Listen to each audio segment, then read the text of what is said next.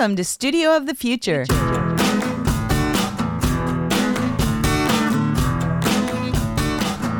Hello, future fans. Today, our guest is Juli Berwald, an enthusiastic ocean scientist with a new book entitled Spineless The Science of Jellyfish and the Art of Growing a Backbone. On Juli's first snorkel adventure in college in the Red Sea, marine invertebrates stole her heart. Hoping to study the ocean forever, she spent seven years building mathematical algorithms to interpret satellite imagery of the ocean and received her PhD in ocean science. Then she met her husband and drifted away from the ocean to Austin, Texas to start her family. Landlocked, she wrote textbooks and popular science articles for Wired.com, Oceanus, Redbook, and while writing for National Geographic magazine, discovered a fact about jellyfish, which led her back to the sea and the creation of her impactful, fascinating book, Spineless.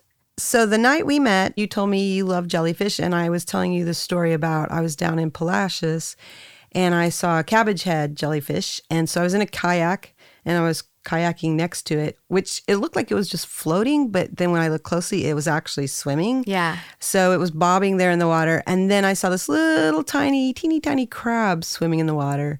And the next thing I knew, when I looked back at the cabbage fish, the crab was inside the bell Yeah. and it, and I was sad and Marty was there too so I was going Marty oh. it ate the crab but then when I met you and I told you the story you said Maybe not.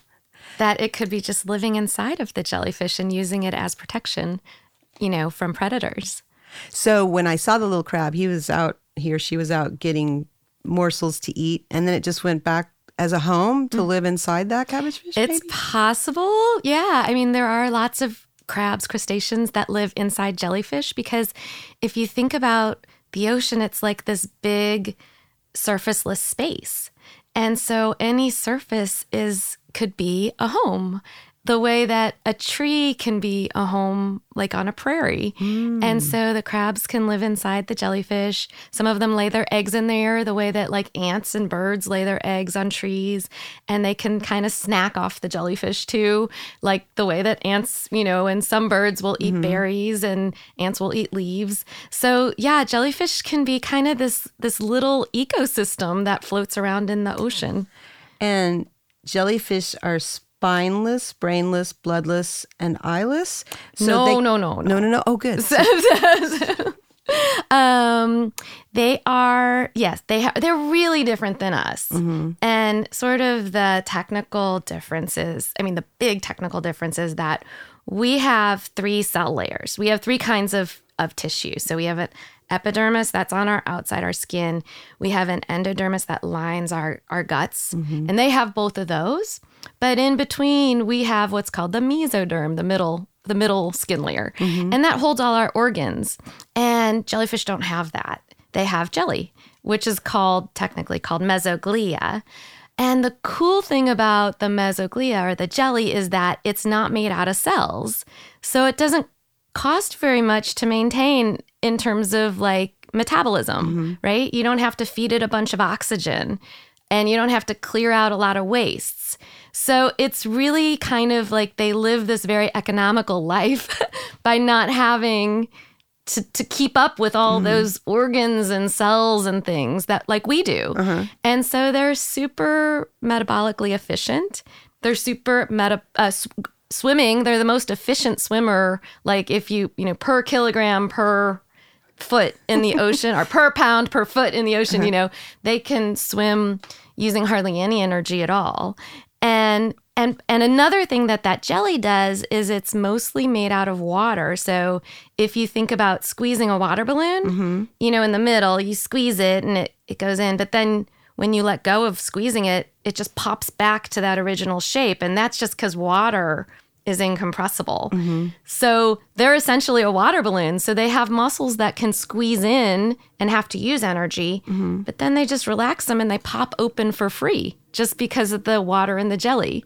So they have all these really amazing adaptations to living that are kind of brilliant in a mm-hmm. way. So they don't have a brain per se, but they have a nervous system and I feel like they have sort of um emergent intelligence, if you will, that has made them super successful in the oceans. But when I didn't even get to the eyes. Oh yeah, oh yeah, oh yeah. No, yeah, I'm just babe. This is so good. It's like I, I, I could just sit here and you, you're like the best jellyfish storyteller I've ever met. So go Wow. ahead. So I'll what about their eyes, as Juli? a huge compliment. um, so if you look at a jellyfish kind of around the outside of the bell, the bell is like the umbrella part, right? Mm-hmm. You'll see it's they're almost always scalloped, kind of, Mm-hmm. and in between the the two scallops is their sensory organ, and they so they'll have like eight of them around the outside of the bell. They tend to come in multiples of four, Hmm. so um, they're called. The technical name is Rhopalia, but it's basically just a little face because on that little and it looks kind of like a finger almost and on it um they'll there's eye spots and they can actually see light and dark. And there's also kind of this area that's called the touch plate and it's full of cilia. And that cilia can smell chemicals like a nose. Wow. and that it can also feel the currents the mm-hmm. li- the way our skin and the hairs on our skin tell us that the wind is blowing or mm-hmm. not blowing. And there's another little thing in there called a statocyst which is like a ball full of nerves and there's a little crystal in it. And that crystal feels gravity and it rests on the bottom of the little ball of nerves. And so the jellyfish knows where down is because the crystal rests on the bottom of it. And then if it turns and the crystal, you know, will Like our- always be like down. our iPhones when you turn your yeah, iPhone. exactly. Same the thing, same right? thing. And in fact, we have the same system in our ears. Like that's what tells us where up and down is. Mm-hmm. We have little crystals that weigh down on nerve cells, and that's how we know where up and down is. So they have all these things on these um, eight, you know, like in a moon jellyfish or Mm-hmm. Eh, or the kind of cabbage head that you mm-hmm. saw. Um, well, cabbage heads might have a few more than eight, but anyway, they have mm-hmm. them all around the outside of their bell, and they're connected with a lot of nervous wiring. Mm-hmm. And what happens is there's even another thing. There's a what's called a pacemaker right in this little face thing. And that tells the jellyfish how fast it should squeeze its bell. So if one of its faces mm-hmm. sees danger or smells danger, it will tell the pacemaker better speed up and that pacemaker will send the signal around the whole jellyfish bell and the jellyfish will be like, "Ah, let me get out of here." and squeeze squeeze squeeze squeeze squeeze and and run away. Okay. So it has, you know, it has an intelligence, a re- an ability to respond to its mm-hmm. world around it that's pretty sophisticated. And so, yeah, they are technically brainless, mm-hmm. but they've got it wired in, you know, they know how they can survive really Okay, well. you're making me think of a million questions. So the Okay. first one that comes to mind is I was listening to you on another podcast talk about how jellyfish were sent to space. Yeah. In in conjunction with what you were talking about the ears. So Yeah, can yeah. you tell people about that?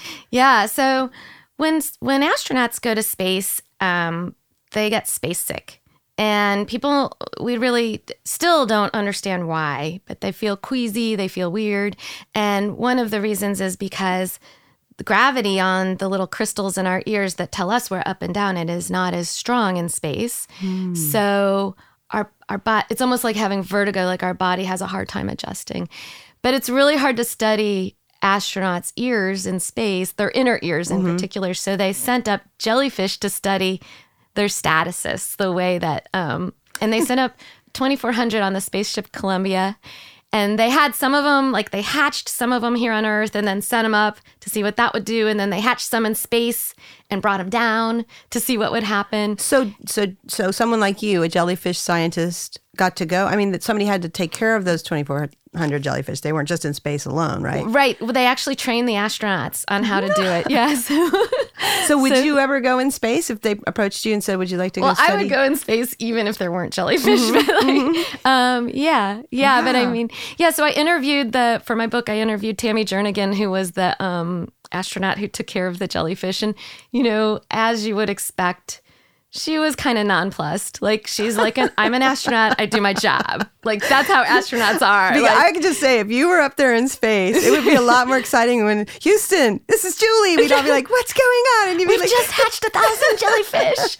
yeah, They're be- so cute. You can't imagine. I think the space program would get a lot more listeners No. if someone like you was in space, not a pragmatic person. Well, the jellyfish. I think you need the pragmatic though, because like when bad things happen, you mm-hmm. want that pragmatism. Yes. Well, you'd be a good team. If Okay, two of there you we went. Um, and so, and another question is, so they have little arms that feed their mouths or uh, they that push food into their mouths. So, what do jellyfish eat, and how do they eat, and do they poop? Do yeah, I'll tell you this. The very first time I was talking about jellyfish, I hadn't written the book yet, and I got put on this panel to talk about um, writing, and I was taking the place for this poet who hadn't showed up. and so what I did to like allay my fears was make up a jellyfish poem about how they poop. So do you want to hear it? I would love to hear. so, I feel like this is an exclusive. I didn't hear this anywhere else. Please share your poem of poop. Consider the life of the jelly. It has tentacles like vermicelli. You might think it's crass, but it eats with its ass because it has just one hole in its belly. Anyway, yeah, so jellyfish only have one hole in their belly. And so So wait, in their uh, belly is their belly underneath? Yeah. So okay. underneath their bill, it has a mouth. And then hanging off the mouth are sort of like these extendo lips. Mm-hmm. And they're called oral arms mm-hmm. because they have control over they can move them and bend them and and the the oral arms are lined with stinging cells and the stinging cells fire and they mostly eat plankton um, fish eggs. They'll eat. I mean, one guy, this guy who didn't make it into my book, this retired guy up in uh, British Columbia, he goes kayaking on this lake where there's jellyfish mm. all the mm-hmm. time, and he like did this experiment where he brought all kinds of things to see if the jellyfish in the lake would eat them. So he brought like lentils and cereal and um, p- pieces of paper. He put he put all these things next to the jellyfish and, and they ate it all. He wow. he got them to eat pine needles. you know, like they sound like trash compactors. The, there's way. some jellyfish I think that are not very selective mm-hmm. in what they'll eat. There are other reports of jellyfish being very selective. Mm-hmm. You, there's a lot of species of mm-hmm. jellyfish, so I think how many species are there? Well, there's around 2,000 that are named, but probably there's a lot more. There's at least probably at least double that. So some way in the depths that we don't know about. Can they go pretty far down? They go all the way to the very bottom of the ocean. They go to the Arctic. There's really cool video of jellyfish swimming underneath the the sea ice in the Arctic and in the Antarctic. Yeah, so they're everywhere, all depths, all oceans. Wow. Yeah, so they're ubiquitous. I have a question about man o' wars. Mm-hmm. Um, I remember growing up, we would go to Galveston every summer, and one time my sister was in the ocean and she started screaming, and my dad, yeah. I've never seen my dad run that fast. He oh. ran out oh. there and he came in, and she was just, it had been a man of war. Oh. And so, you know, we were doing the the sand thing, which I'd love to ask you about when you get stings. Yeah. But anyway, he brought her back in, and I always wondered about man o' wars because they seem like they're full of air instead of jelly. Is that true, or is that just a misperception I have? Okay, so man o' wars are so cool and complicated. They're actually a colony of jellyfish. Mm. So if you think about, it's kind of maybe easier to think about a coral reef when you think about a man o' war. Mm. So a coral reef is a colony basically a colony of kind of like sea anemones hmm. that have all kind of grown together. They they create you know a um, a skeleton that they live in. That that's what the corals do. So it's almost the same sort of thing with a man o' war. It's a it's a colony of jellyfish. The medusa stage that mm-hmm. we know is really only part of their life cycle. The there's another part that's just as important that we don't really know about, um, which is called the polyp stage. And that mm. actually does also looks like a sea anemone. Going back to just plain jellyfish, jellyfish have a medusa and they produce eggs and sperms that form a little teeny larvae, which is called a planula larvae, and it looks like a tic tac with fur all over it. It's yeah, it's very cute. it's just the idea of a jellyfish. and it kind of swims down and it likes to live on the bottom of a surface. And then it sprouts into kind of like a little teeny sea anemone, mm-hmm. and that's called the polyp. Mm-hmm. And the polyp um, can live like that for a long, long time, maybe decades. Mm-hmm. We don't mm-hmm. really know. People haven't been able to study the wild polyps very well. So we know a lot of what we know about polyps from lab experiments. Mm-hmm. But they can divide uh, asexually and form like a field of polyps. Mm-hmm. And so one planula larvae can become like coat the whole bottom of a dock or something. And I've really gotten far away from the man o' war. I'll come back to it. No, this is fascinating. Okay, so, I, I, I, trust you. So, and then what happens is this amazing, strange, and wonderful thing. So if you think about a polyp as kind of like a cup with tentacles around the, the rim of the cup, what it does is it slices itself horizontally. So it becomes like a stack of pancakes. Hmm. And and so if you have a whole field of them, they all kind of do it at the same time because there's like a change in water temperature, a change in salinity, or something that signals them to do this. And so one polyp can be like a dozen or so of these Pancake. pancakes. And then each pancake pops off the polyp and becomes a free swimming baby jellyfish. And the polyp remains there and grows back.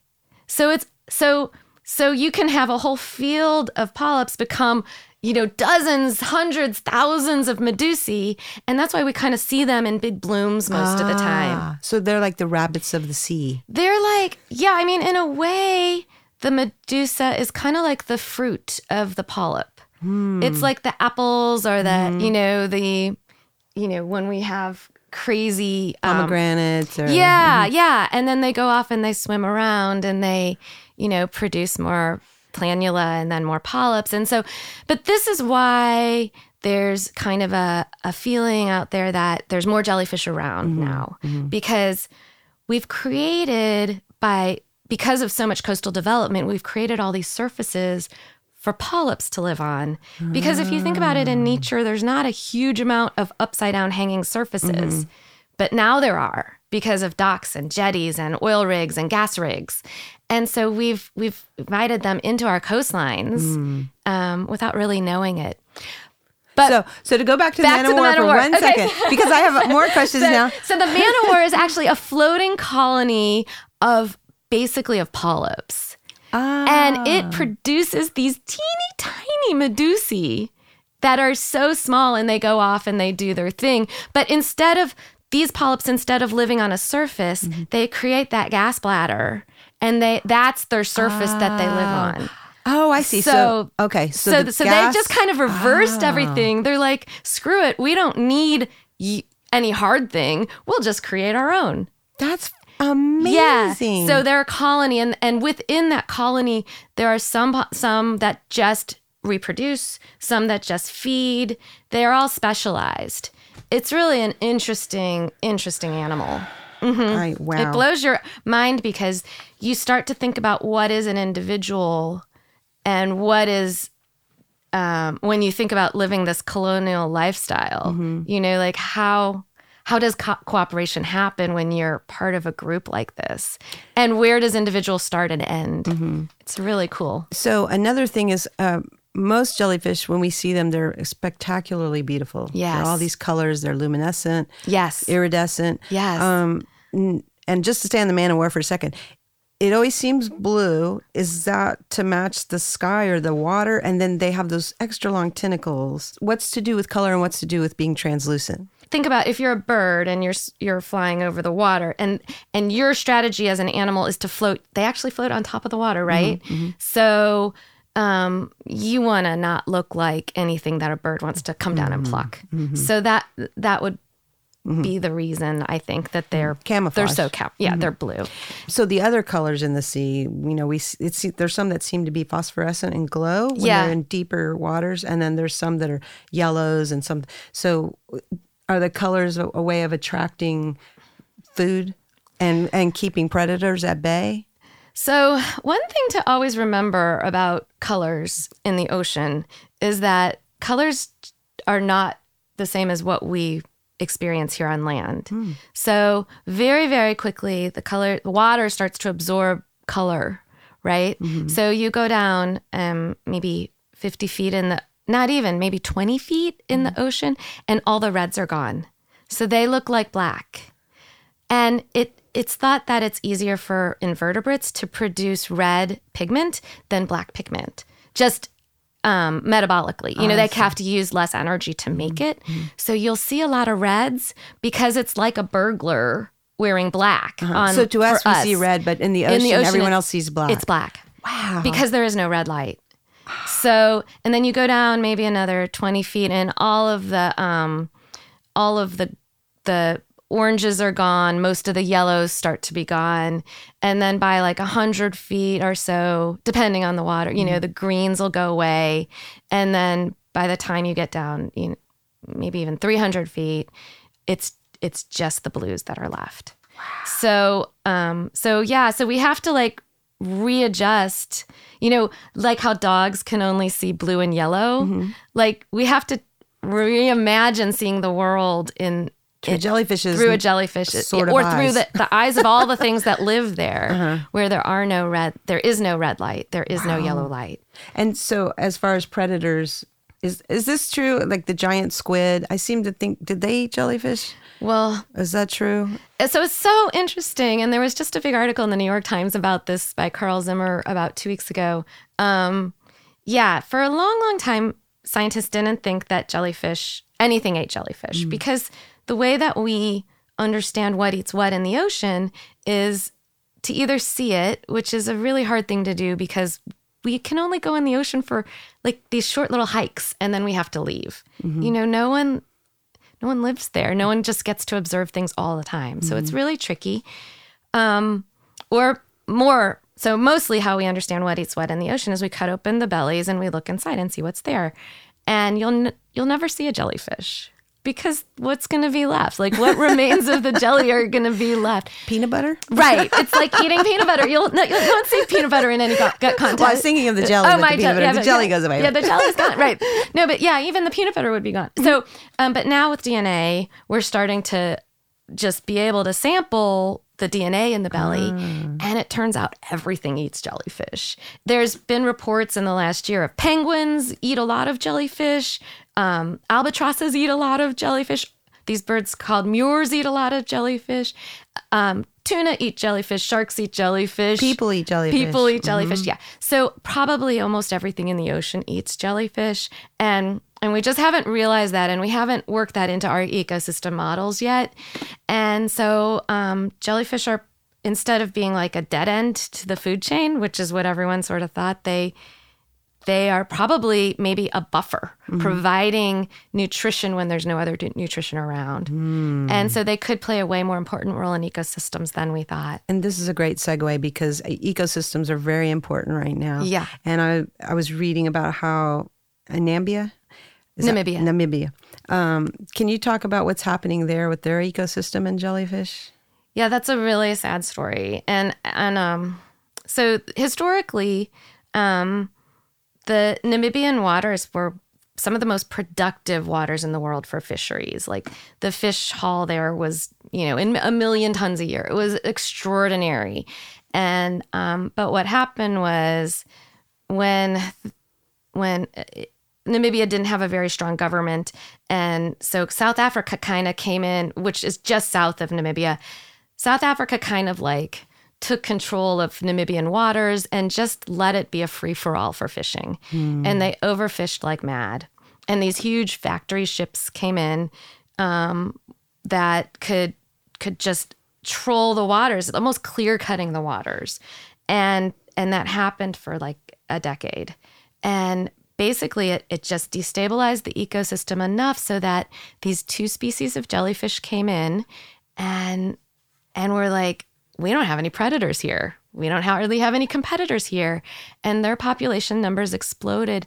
And now in Namibia, the biomass, the weight of jellyfish is about three to four times that of fish. And the seals that usually eat fish are starving, and the birds are starving. And it's um, it's a it's an ecosystem that's been just turned upside down, and no one can say if it will ever come back to being an ecosystem where So there's no dominate. way to rebalance everything in a situation like you can't somehow uh, exclude erode those jellyfish populations down and bring the fish population back up. Well, remember, jellyfish have that really crazy, complicated life cycle with the polyp polyps. being the jellyfish factory, the medusa factory. So you would have to somehow scour all the surfaces for the medusae. And I mean, the one thing you can hope for is that I guess um, the jellyfish sort of outcompete themselves, you know, like they run out of food and die back. Or you get some sort of mm, maybe like warming system that comes through that can somehow kill off some of the jellyfish and allow fish to come back in, but there's just no telling when or how that could happen. Um, so I want to ask about the Suez Canal, and I want to ask about nomad jellyfish. Is that Nomadic, mhm. Nomadic. Uh, So can you tell people about what happened there, or is happening there? Yeah, and I guess this is a really nice place for me to talk about like just the book being not just about jellyfish science, although clearly there's a lot of it in there, but um, the subtitle of the book is The Science of Jellyfish and the Art of Growing a Backbone. And the art of growing the backbone was really about me learning to recognize that I needed to step into my own voice and and share what I knew with the world in a way that mattered. And I think, you know, if I'm honest with myself, I I I thought that the book about jellyfish would be a way for me to write a book but not really but stay on this like quirky creature that not that many people were paying attention to. But what I discovered along the way is that's really hiding from what I needed to be doing. And so what happened was the jellyfish scientists who I was kind of like hounding um, told me the story that the Suez Canal was going to be doubled in capacity, but that no environmental impact assessment had been done. No one was looking at what the environmental repercussions of doubling the size of this really big canal that connects two major oceans together would be. And I said, "Well, how how is that possible? Aren't there regulations out there that should should con- you know pe- people should control that?" Mm-hmm. And they said, "Yeah, there are, but you know, But nobody's no one's doing it? enforcing it." Oh my! And I said, "What do you mean?" And they said, "Go go look." So I found out that there were four United Nations treaties, international treaties, the whole world had signed on to that should have regulated this doubling in capacity of the Suez Canal. And not one of them was being enforced. No one no, no one was even noticing. And so I went back to the jellyfish scientists. I'm like, "Are you sure this is right? No one's doing anything?" And they go, "Why don't you call around and see what you can find out?" And I was like, "Oh man, I guess I have to do this." Wow. So I started calling them uh, these United Nations agencies, and they like I said, you know, you, the Suez Canal is being doubled in capacity. You're supposed to be regulating it. Where when are you going to do your environmental impact assessment? And they would hang up on me. And or they'd be like, you need to talk to this other person. Call this person in Malta. Call this person in oh. France. So I did. I called and I spent two weeks trying to find someone who would make a comment about this. And no one no one would. So they're all passing the buck, They're all and pa- no one's ever taken any action at all. No, and in the meantime, Egypt, who has the right to to maybe expand the Suez Canal, but needs to do it in accordance with the treaties that they have signed on to, had raised eight million dollars within like six months to do this project, and um, I was like, "This is crazy." So I pitched the story to the New York Times. They've they recognized it was an important story and they published it. And I thought, well, now, Yeah. you know, now the international community will see they're neglecting. Everyone like, will take they're all action. violating their treaties. yes. And nothing happened. Nothing happened ever. And that canal was built in a year and it's flowing. And just like the jellyfish scientists predicted, um, species are because the water flow through the canal canal uh, comes from the Indian Ocean into the Mediterranean, and because of warming, climate warming, species that might not have otherwise been able to survive in the Mediterranean because historically it's been colder than the Indian Ocean. Well, now it's warmer, so they can survive. And there's this one species called the nomadic jellyfish, which is a really, really bad stinger. Probably came through the Suez Canal and it probably came through before the expansion, but it's possible more have come through since the expansion. But either way, now there are um, hundreds of kilometers of Mediterranean that are now coated in these jellyfish every summer, and they are really bad stingers. And they sweep into power plants and shut power plants down every year. And when they're out, the fishermen can't fish. And it's just a really, you know, it's a, it's a it's a sound, it's a signal. It's a mm-hmm. It's the jellyfish saying to us, like, we have to take better care of our planet yeah. if we want it to exist this way. if this was a virus and it was affecting people, which it is, but people aren't noticing, Right. Because it's sort of a silent virus, Right. And we don't really look at the ocean except as this kind of mythical Yeah. other place where we can dump stuff, right? But what you're saying is. If we don't pay attention to what the jellyfish are saying, this virus will continue to spread and cause more havoc and more devastation, not only for life in the sea, but all of us here on, on land. Yeah, I mean, right. And exactly. And the, the oceans, you know, the oceans are the oceans are our our lifeblood in a way.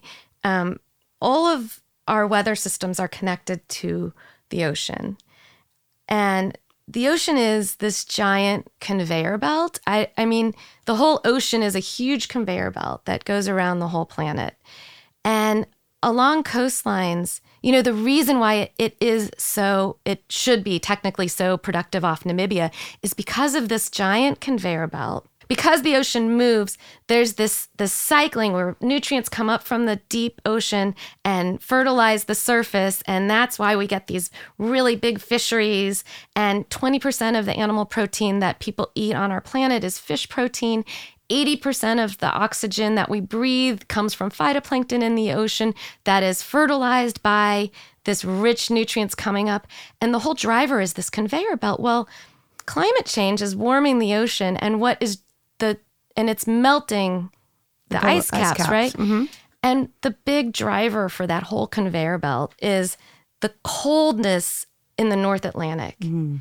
and we're warming it and the conveyor belt is slowing already and that to me that's just terrifying because if the conveyor belt stops Completely. what do we have left and that could be 100 years from now so like I- I, definitely know like if a scientist were listening to me right now they would be like you're getting ahead of yourself Juli. And that's okay. Mm-hmm. But i also feel like we have to talk about these things. We have to talk about these big climate connections that keep our world so functional and how we're threatening them. Yes. because I don't think people recognize just how crucial a functioning planet is to our health here on land. Mm-hmm. I'm very grateful that you're talking about all this because I- I feel like you do. I know lots of environmentalists out there feel like you do. You know, people are throwing these festivals and people are writing books and people are doing articles like you did for the New York Times. And it seems like we're on our tippy toes yelling and yelling. And it's just, Yeah. we're just yelling with each other. I know, In a right? like minded chorus. And how do we get this chorus to sing this amazing song that wakes everyone else up to the threat of what we're doing to ourselves? Your book and your words and your time, you know, you calling around to the United Nations and all these other countries and saying, What's happening in the Suez Canal? You're breaking your own laws. All of this is important because people will hear about it and some of those people will wake up. Not all of them yet, but so I love that you're going on. Please go on all you want. I mean, we're going to edit anyway, but you know, we're, a free flow here. Yeah. Um, so uh, um, there's robotic jellyfish. Is that right? Yeah. Can you talk a little bit about that? They're so cool. like, I mean, that's the one thing about jellyfish is like they do get you to think about like these big, very scary questions. But they're also grounding because they're so cool, you know. So yeah, these um, scientists were um, given a really cool grant to try to develop robotic jellyfish, and um, And do they make them out of a form of jelly, like a, like They- a Playtex skin? Or? Yeah, silicone Oh, wow. actually. Yeah. Um, and so they made them out of silicone. They they're kind of like a bell, and and the story is just a really fun story. But they they have um they put muscles in them so they could contract, and then you you know release the electricity, and they open up just like you know the Jellyfish. jellyfish. So um, these jellyfish scientists made their jellyfish and they put it in the tank the first time and they turned it on and it squeezed shut and it moved forward. And then they released it the you know the actuators. They call them actuators in a robot. And they it went right back to where it was before. And Instead they of propelling forward. yeah and they squeezed it again. And went up and back and up and up like a yo-yo. Uh-huh. and they were like oh dang we got that wrong you know? And then one of this graduate student was like hang on we forgot to glue on you know the little peplum the pretty scalloped Uh-huh. part? um, he's like we forgot to glue on that piece of silicone And they're like, oh yeah, we, you know, they just got Oh, graduate students. Oh, graduate They're the students. best. So they pull them out of the water, the jellyfish robot out of the water, and they glue on the peplum and they wait for it to dry. And then they stick it back in the water and they turn it on again. And this time it goes boop, boop, boop, boop, boop. And it, it swims just like a jellyfish. And so what they, that like inadvertent experiment did was teach them that that peplum it's with- crucial. It's crucial. It's everything. And again, it doesn't have any muscles in it. It just flaps in response to the movement of the jellyfish bell. And um, they went on to do like all these really cool analysis. And what they discovered is that that peplum creates these sort of eddies that spin around the outside of the jellyfish and create a low pressure system on top of the jellyfish. oh my gosh. And that low pressure system is actually stronger than the kind of jet that they get from pushing Mm-hmm. pushing. out of the bottom of the bell. So jellyfish actually suck themselves through the water. The way that you would suck a straw, that's the force that pulls a jellyfish through the water. And that's part of what makes them such efficient swimmers. And if you think about it, everything in the ocean wiggles. Uh-huh. And it wiggles precisely to create that sucking, that and suck- sucking. hmm And so when we put on fins and we cr- we have that floppy fin behind Uh-huh. us, we're using the same thing a jellyfish does. wow. Yeah, and it all came from this study about robotic jellyfish. Oh, I, I want to ask you about the giant jellyfish that, that were occurring every 30 years, Yeah. perhaps, and now they're occurring yearly. So, can you tell everyone about these giant, giant jellyfish? Yeah. When I first got on the story of jellyfish, I pretty much stayed here in Austin and reached my tentacles out into the United States and mm-hmm. talked to jellyfish scientists and like planned family vacations so I could talk to jellyfish scientists. And that went on for a couple years. And then I sort of had this break, almost like when a jellyfish becomes a stack of pancakes. Stack of pancakes? Yeah. I kind of became schism. I'm like, oh my gosh, all this stuff is going on in the world. I have to get out of here. I have to mm. go travel and see jellyfish. And um and I decided I wanted to go see the biggest jellyfish in the world, which is the giant jellyfish that lives In Japan? in Japan. And um, it is born in China, and and um, and if you think about it, when a, when a jellyfish is born, the free living part, you know, after it comes off the stack, it's really really small. It's the size of a snowflake, and it has. And these jellyfish grow to 500 pounds, which like think refrigerator Wow. in a year. They have to do that in a year. So it's a extraordinary growing. I mean, they put on 10% of their weight a day and they do it by having all these mouthfulets that can just talk about like vacuum cleaner up the ocean. wow. And um, so their oral arms are just, they're not just oral arms where they catch the stuff and then feed it into their single mouth anus. they actually have mouthlets on their oral arms. So they have, you know, of the ability to take in food much faster. So, it would be like if we had mouths up yeah, and of down our arms. arms. Mm-hmm. Kind of crazy. weird science yeah, fiction I know, thing. I know. So anyway, but yes, the truth is that they used to exist every. They used to see them. Obviously, the polyps had to exist somewhere, and they probably exist near China. But then they will travel around the Korean peninsula and then up the Japan Sea along the coast of Japan, and then out the north above the northern island of Japan Mm-hmm. into the Pacific, where they kind of die because they only live about a year. And So, they um, reach their 500 pound weight and then they live for a few days and die, Mm-hmm, perhaps. Wow. yeah, So, what's the what's the purpose of that? it's just what they do and you know we just have to recognize evolution has brought us these things that that work And and, also- it may have no effect on us or the ocean it just may be um not everything and we Has see an answer. yeah like look at we the would understand. platypus is like this weird thing like why is it have a duck bill Uh, you know like And we web feet. yeah web And feet. yeah eggs. like And lay it's a mammal. right exactly and you know venomous spines off of its ankles but anyway so there so there are some questions we don't know the answer to but they used to appear every 30 years and mm-hmm. it would be the kind of thing where a fisherman would be like oh yeah that year with the 500 pound jellyfish you know tell their sons like you'll see them mm-hmm. just look out for them. And then 30 years later their son would be like oh yeah my dad told me about that. But then in the 21st century, they've shown up every year. Mm-hmm. And it's probably a combination of overfishing, you know, that the, the Chinese and the Japanese have really overfished their seas. Pollution, the Chinese have been really bad about polluting their seas. And, um, you know, to some extent, warming, it's possible they reproduce faster in warmer waters. Is there something about polluted waters that benefits jellyfish? they can actually vary the gases in their bells so they can pull in oxygen and go into more polluted waters and hang out there longer than fish or or things that have a faster metabolism that need to use up oxygen faster. And and so that that gas laden bell they can you know pump gases into it and go in there.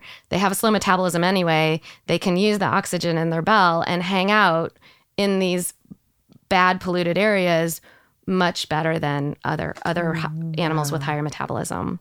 There's a supplement on TV that claims uh, oh. it helps our memory, and it's jellyfish from the idea of a jellyfish.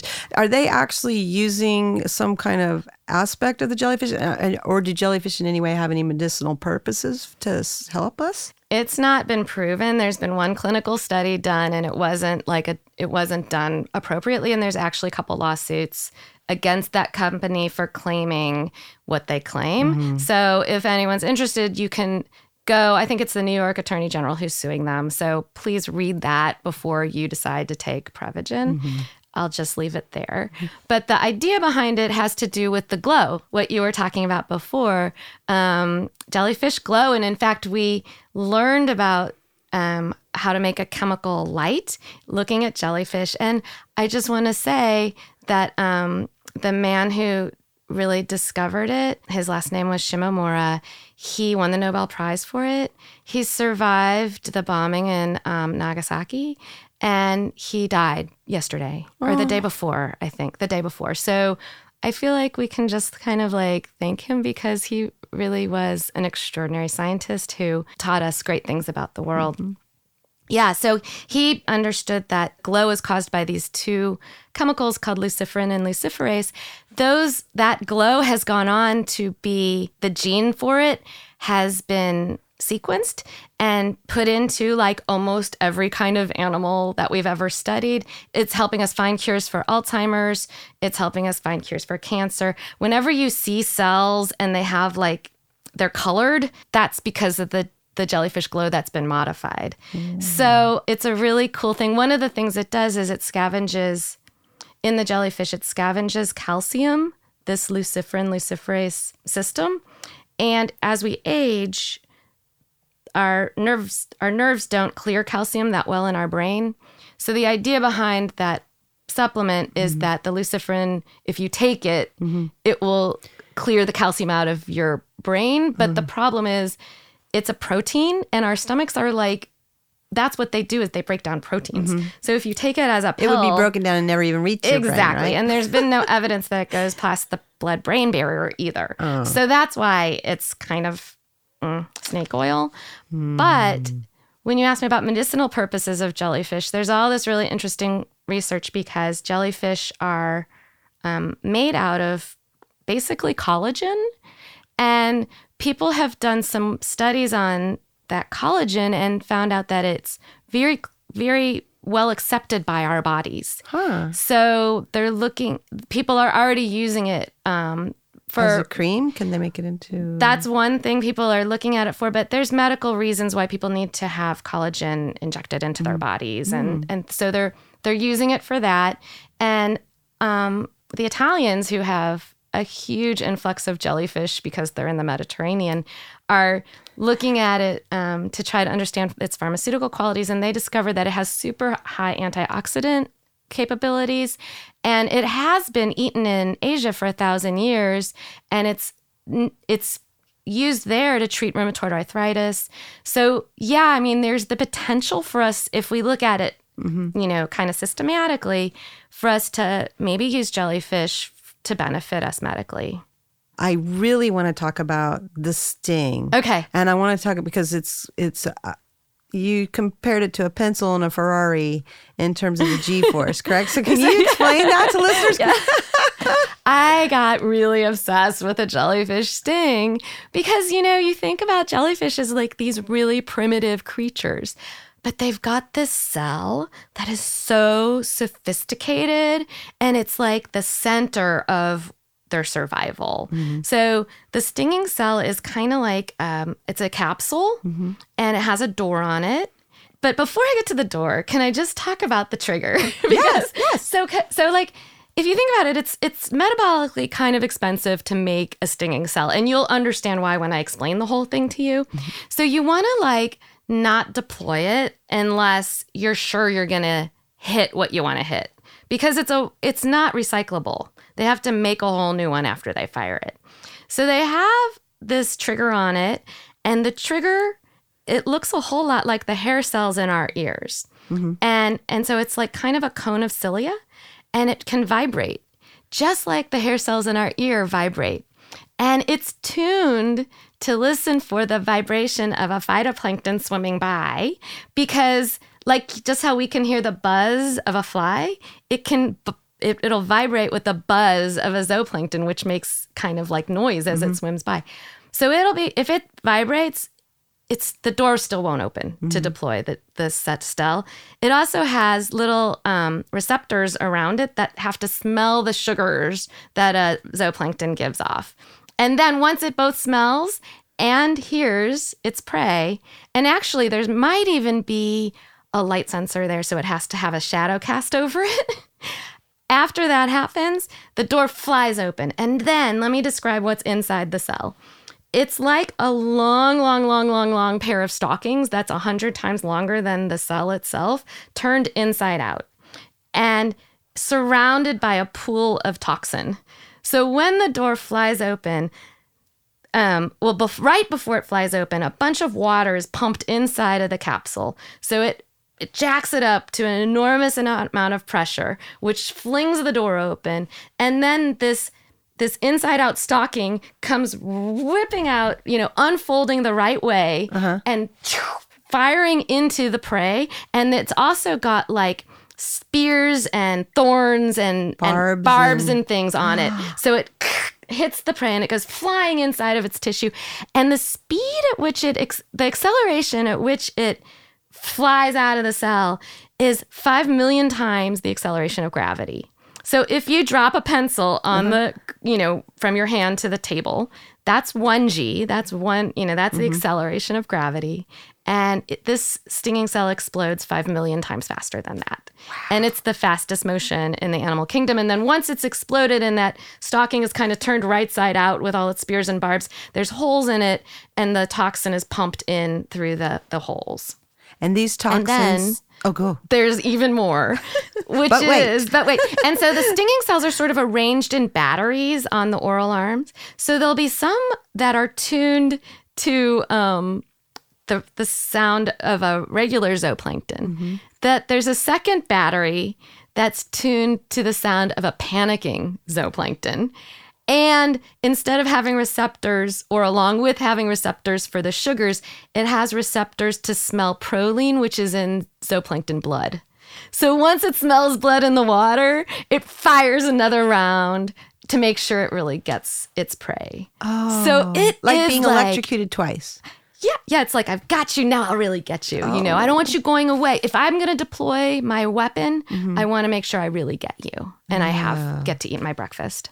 So that's yeah. So it's an astonishing amount of complexity and sophistication. So let me ask you this though. So there's all these tentacles. Yeah. And is it just can it be just one tentacle So they're or packed. all of them? No, they're packed. They're packed in there. These these stinging cells are only a couple microns in size, so they're just packed in batteries around the tentacles.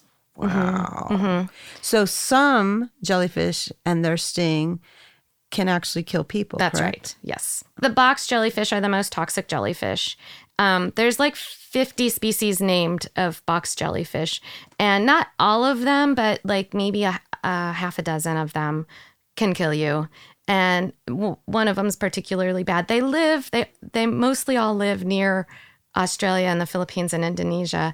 Um, and so if you are swimming there, you need to wear stinger suits. They And- have stinger suits? yeah, it's just a. It doesn't it a have to be. A wetsuit with anything special in it? Or? No, just it's even a neoprene suit. It doesn't even have to be very thick. Okay. But but you need to cover your body. And um and unfortunately because of climate change, the because they like warm waters and we're warming our oceans, the regions where some of these more dangerous jellyfish can live are creeping down towards the more populated, populated parts so, of Australia. and I read that you have they are actually putting fencing or, or mm-hmm. netting out in the ocean so people can swim safely. Correct. Yeah. Yeah. Mm. And so, I mean, if you're going to the beach, you really need to pay attention to what the mm-hmm. lifeguards are saying. Purple flags are flying, you know, don't swim or cover your whole body before you mm-hmm. swim.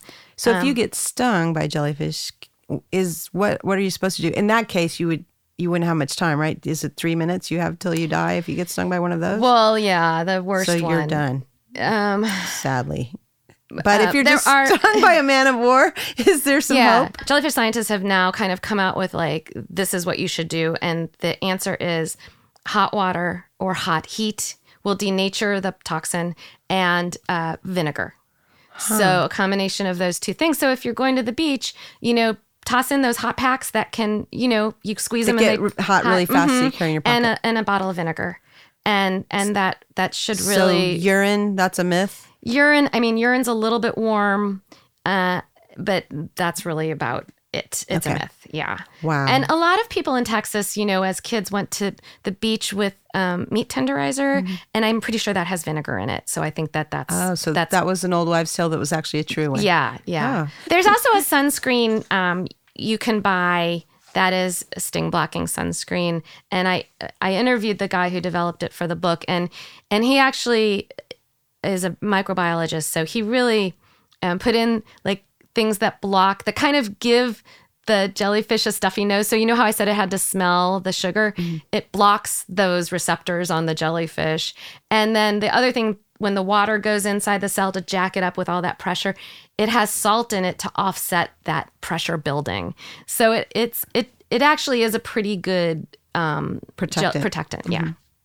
This has been incredibly delightful. Oh, good. I, I've learned so much. I know our listeners have too. And it was a thrill for you to come today. I have one last question for you.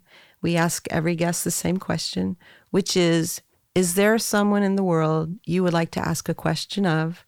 And we will go out and find that person and ask them your question for a future podcast. Really? Mm-hmm. I want to ask Donald Trump why you won't do something about climate change. I don't think it's possible, really, to ask Anything's him that. possible. Okay. If somebody can create a protectant in a sunscreen against jellyfish stings, I think there's a way we could ask Donald Trump that question. Okay. That's a big challenge I just gave you, though. And uh, it was a challenge to even start this podcast. Yeah, And it was right? it's a challenge every time I ask someone and you came. You know, there's everyone's come so far that we've asked, so I can just only hope that I would have 10 minutes with Donald Trump to ask him that question as I hand him several jellyfish. Box jellyfish as a gift. oh, thank you so much. Thank you for coming today. Thank you so much for having me.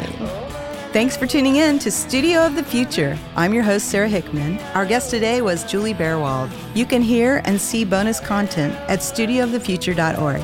Thanks to Marty Lester for engineering, mixing, and editing at Everywhere Audio in Austin, Texas. We'd like to thank the Peaceful Pelican of Palacios, Texas, for being a supporter of today's program. This historical three story waterfront bed and breakfast is right on the bay, including spectacular views, homemade breakfasts, and a comfy place to relax. Mention this ad and you'll receive 20% off your first booking. Visit them at thepeacefulpelican.com. Until next time, keep your mind and your ears open.